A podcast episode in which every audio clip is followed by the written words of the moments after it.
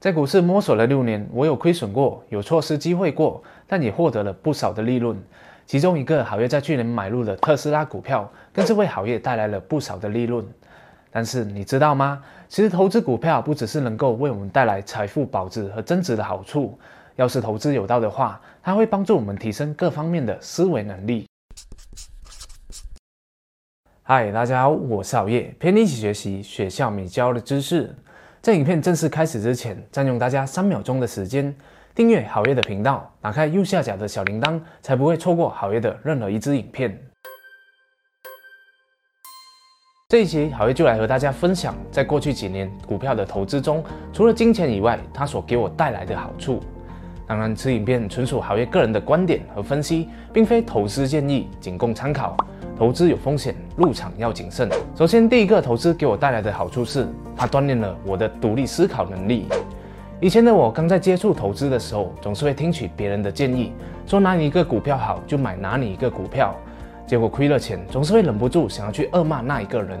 直到学会了成长型思维后，才发现原来我一直都是一个被动的投资者，很容易就会受到外界环境的影响而做出投资决定。完全没有独立思考的能力，一直在等着各种专家和大师们的指示。这样做让我陷入了一个推卸责任的状态，觉得亏钱都是别人的责任。这是我觉得在投资中的大忌，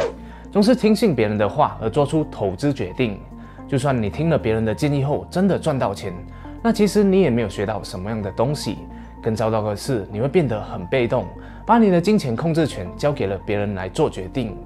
知道了这一个盲点之后，我马上就改了过来。不管对方是谁，别人的意见只能够当做参考，决定还是要自己做的。因为只有这样做，你才能够百分之百的对自己做出的每一个选择负责，做一个主动的投资者。而就是这一种心态，让我开始培养自己的独立思考能力，主动去分析其中的利与弊，最后做出总结，才做出每一项决定。不管在投资上还是在生活上。因为只有这样做，你才不会怨天尤人，清楚知道自己在做些什么事情，也会对自己做出的决定负上百分之百的责任。就算错了，也不会逃避，而是承认错误并持续的改善。第二，我学会了用数据来做出理性判断。在刚开始投资的时候，我总是会想，只要投资到一家当前的热门公司，有一个自己很喜欢的产品，觉得只要这家公司的产品那么好，身边的朋友都很喜欢。股价肯定就会持续的高涨上去的，投它准没有错。这就是所谓的感情弄事，忽略了最重要的用数据和事实证明。因为大家投资股票就只有一个目的，那就是要赚钱。而你喜欢的公司或是身边的人都喜欢的公司，不代表你投资它就一定会赚钱。你还得去分析它的财务报表，还需要看看它目前的股价是多少。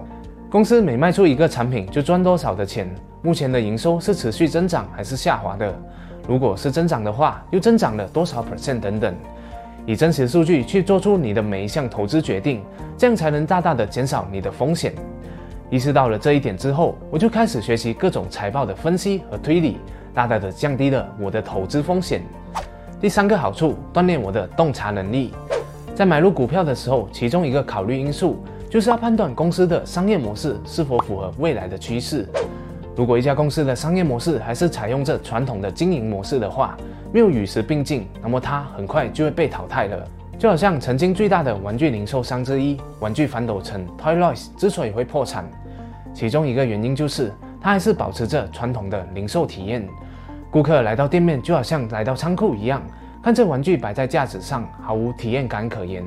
既然没有什么特别，那么客户还不如去亚马逊平台购买玩具，既便宜又方便。在投资股票的时候，经常就需要观看并且吸收各种商业或是国家趋势的动见。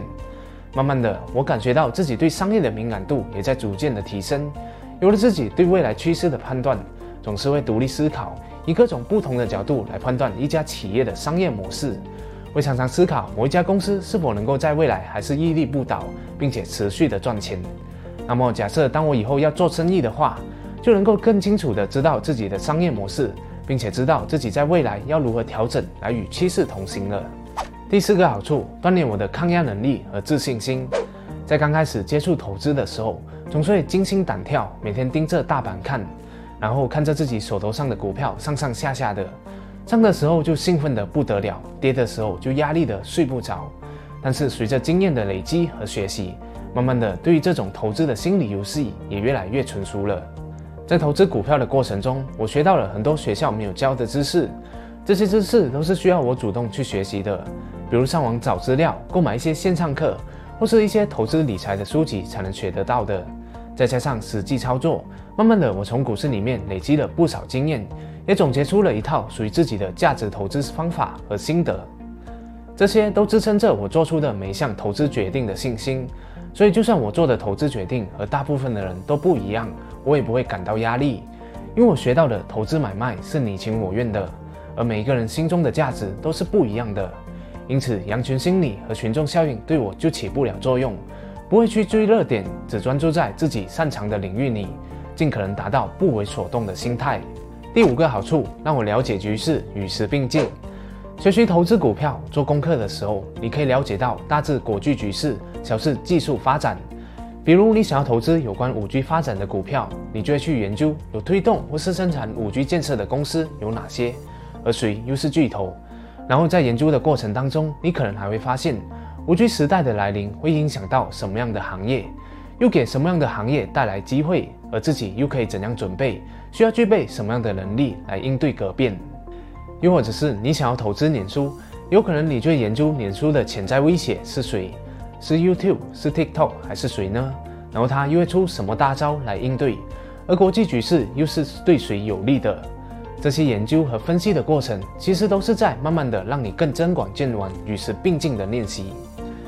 除此之外，在成为了投资者之后，我懂得了会去研究最近火红的一些产品或是服务是属于哪一家公司的，为什么这一款产品又会那么火？未来又会有什么样的机会？比如这几年崛起的 TikTok，所属的公司就是字节跳动，旗下就有今日头条、火山短视频和抖音等各大的火红平台。就在研究这家公司的产品的时候，刚好就被我发现了，它旗下有一个好用的团队协作软件 Lag，目前好业就是用它来进行团队协作和工作沟通的，实在太好用了，而且大部分的功能都是免费的。看到吗？投资除了可以让我以宏观的角度去分析目前各个领域的科技巨头是谁，有时候还会小有收获。好了，以上就是我和大家分享在投资的道路上我所学习到的一些经验和提升，希望对你有所启发。当然，投资股票并不是适合每一个人的，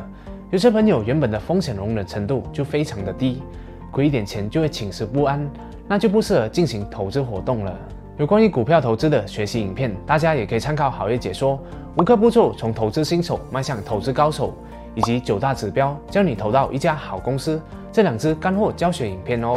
最后也欢迎对投资有兴趣的老铁们加入这一个投资学习交流群哦，我们可以在里面互相学习交流，时刻交换最新的投资情报，链接就放在了下方资讯块了。就请大家自行加入讨论学习吧，谢谢大家的观赏。如果你喜欢好业的影片的话，就请你订阅好业的频道、点赞和分享哦。那如果不小心点击到小铃铛的话，就更好了。这样好业每周三和周日晚上七点半就可以争取躺在你面前的机会了。我们下一集再见。